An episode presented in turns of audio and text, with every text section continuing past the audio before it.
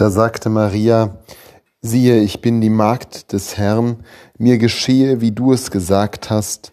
Danach verließ sie der Engel. Die ganze Geschichte um die Verkündigung Jesu an seine Mutter Maria ist schon erstaunlich. Und eine der ganz erstaunlichsten Punkte daran ist vielleicht gar nicht so sehr das Zustandekommen des Kindes, sondern die rasche Zusage der Mutter. Maria, wenn wir der Tradition folgen dürfen, ist eine vermutlich noch recht junge Frau, vielleicht sogar fast noch ein Mädchen aus allereinfachsten Verhältnissen.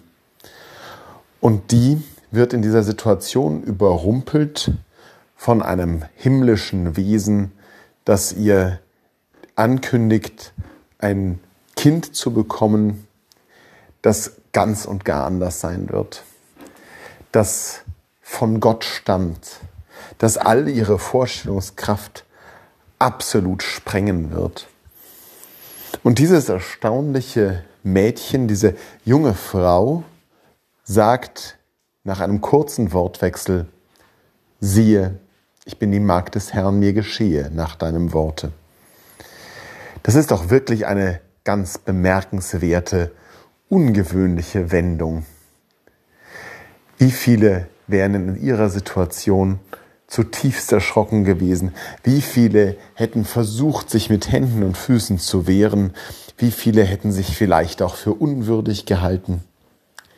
Die Reaktion ist ungewöhnlich. Und die Reaktion verweist uns auf etwas, das wir gerade begehen, auf den Advent.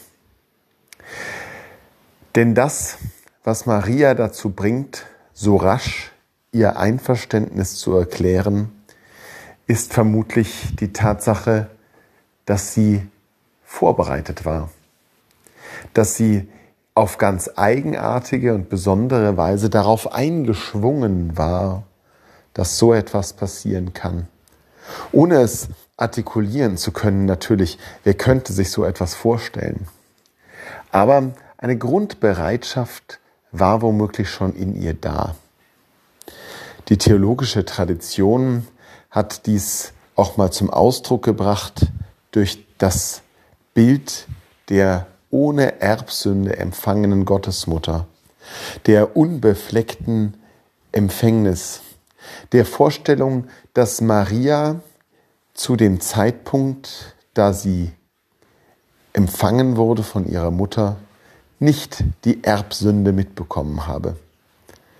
Diese Aussage über Maria ist womöglich ein theologisch gekleidetes Verständnis von der sehr simplen Tatsache, dass Maria bereit war. Dass sie nicht zögerte, nicht zauderte, dass es nichts zwischen ihr und Gott gab, sondern dass sie sich einfach hat fallen lassen in dieses vollkommen aberwitzige Schicksal. Und diese vorbereitet, dieses Vorbereitetsein, das ist jetzt wiederum nicht etwas, das aus dem Nichts kommt. Dieses Vorbereitetsein hat etwas damit zu tun, dass Maria eine Frau aus dem Volke Israel ist, aus dem Stamme Abrahams, aus dem Haus David. Eine Frau, die sich als religiöse Person verstanden hat und jene Haltung eingenommen hat, die von alters her im Volk Israel herrschte, des Gottvertrauens, des Wartens des treuen und geduldigen Wartens auf den, der da kommen wird. Das ist die Haltung, die bereits Abraham an den Tag legte, als ihm verheißen ward, dass er zum Vater eines großen Volkes werden wird.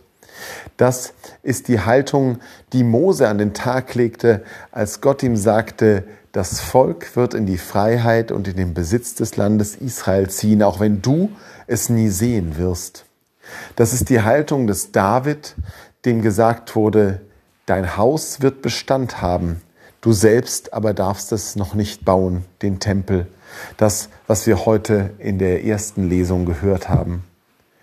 Das ist die Haltung der Exilierten in Babylon und in allen Ländern der Welt, die bewusst darauf warten, sich freimachen, sich vorbereiten, dass Gott in ihr Leben eingreifen wird, wie bei Abraham, bei Mose, bei David und Elia. Die Frau aus dem Volke Israel ist so sehr das, was Gott sich von seinem Volk erwartet, dass er in ihr und durch sie in diese Welt kommen kann. Das ist es, was Maria ausmacht und was sie zu so einem großen Vorbild auch für uns machen kann.